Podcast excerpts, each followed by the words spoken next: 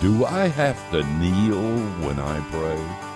The answer to that and other questions on Key Life. Key Life exists to communicate that the deepest message of Jesus in the Bible is the radical grace of God to sinners and sufferers. Life's hard for everyone, so grace is for all of us. But there is a lot of confusion about how grace applies to real life. So here's seminary professor and author Steve Brown and Pete Alwinson to answer your questions. Hey, Pete. Hey, man. How you doing? Doing really good. Good. Good I be really here. am. It's Friday, you know. Yeah. Are you preaching this weekend?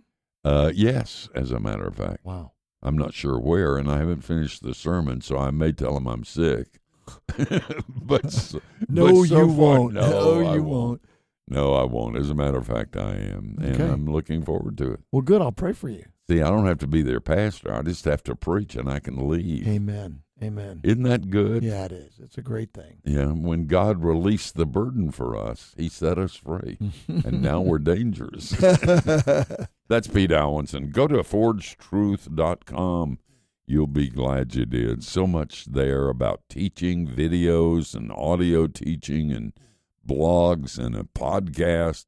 It's a it's a wondrous uh, website. That's forgedtruth.com. Uh, we Pete comes in, as you know, on Fridays, and we answer questions, and we love doing that. We love each other, and we love doing it, and it shows. But we love your questions too, so feel free to send any question. We'll take it seriously. You can call one eight hundred Key Life twenty four seven and record your question, and often we put your voice on the air. Or you can write to Key Life Network.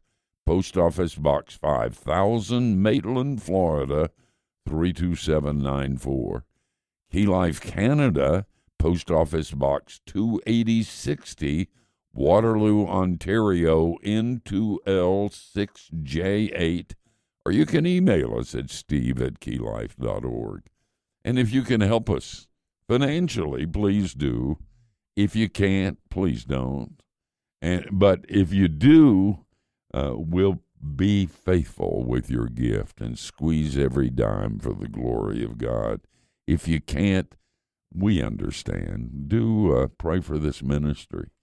And at the end, the bills will be paid. They always have. I've been scared to death, but the bills have been paid. So be faithful as you can. And thank you. Pete, lead us in prayer and we'll get to these questions. All right. Our Father, we do come to you today on the end of this week, and we're so grateful that we can call you Father. Uh, with all of that implies, we thank you, Lord Jesus, for being the one to reconnect us to the eternal God made us, made us in his image, and has called us back and restored us from our sin and our fallen condition. And Lord, we just thank you for your goodness. Pray that you continue to uh, help us to grow. May grace set us free and energize us as we seek to become like you.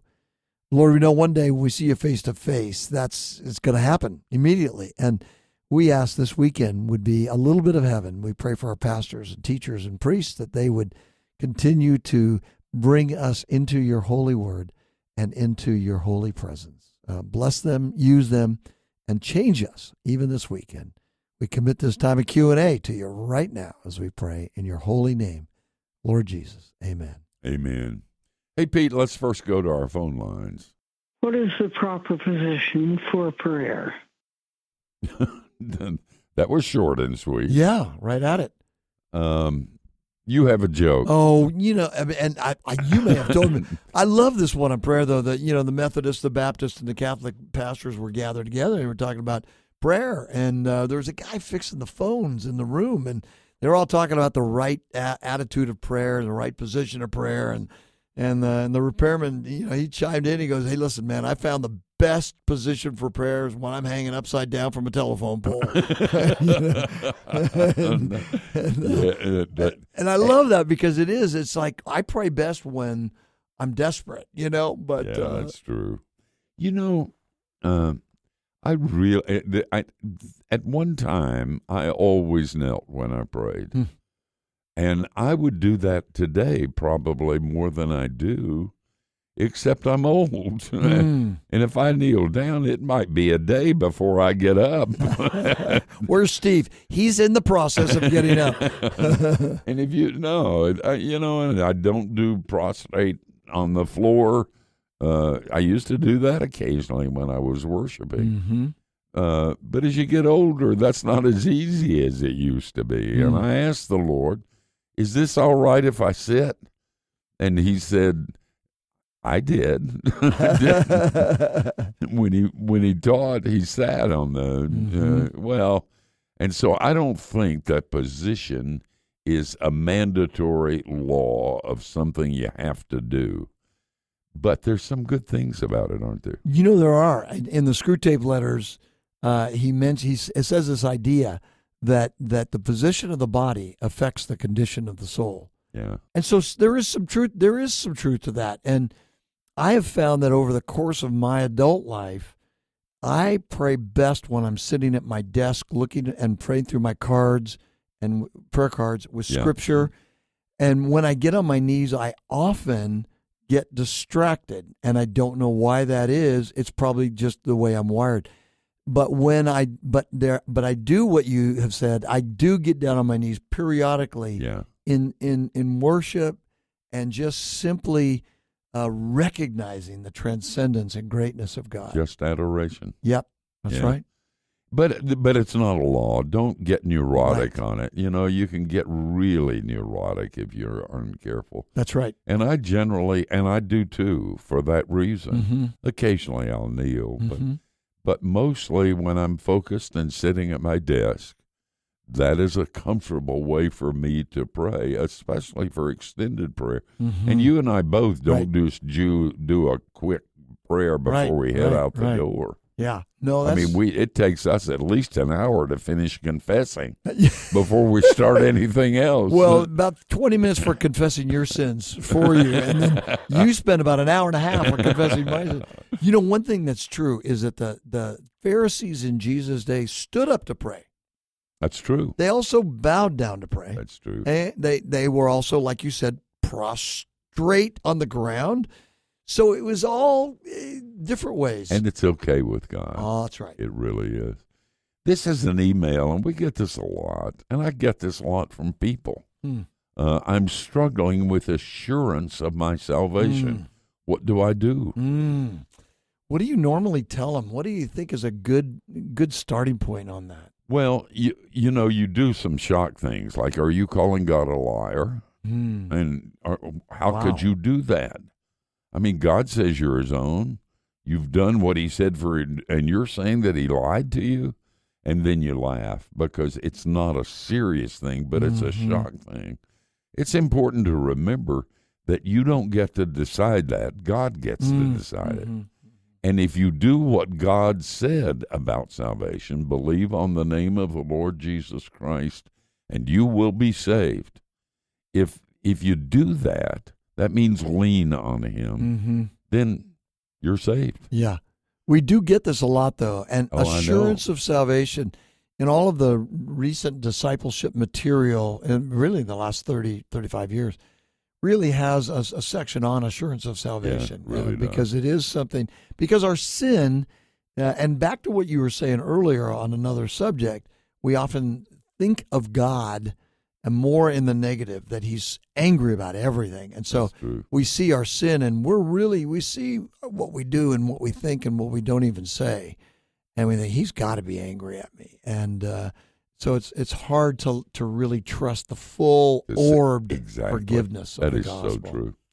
You know, the um, Reform people generally uh, talk about uh, the perseverance of the saints. Mm. That in your persevering, you will have assurance of salvation. Mhm, In other words, mhm. as I walk it, the assurance comes. And there's some truth to that. Yeah. I get that. Then you get dispensational, by and large, people who say, Remember the day when you received Christ. Nail it in. Yep. And every time Satan talks to you, bring up that date and tell him where to go, Mm-hmm. that you were saved then.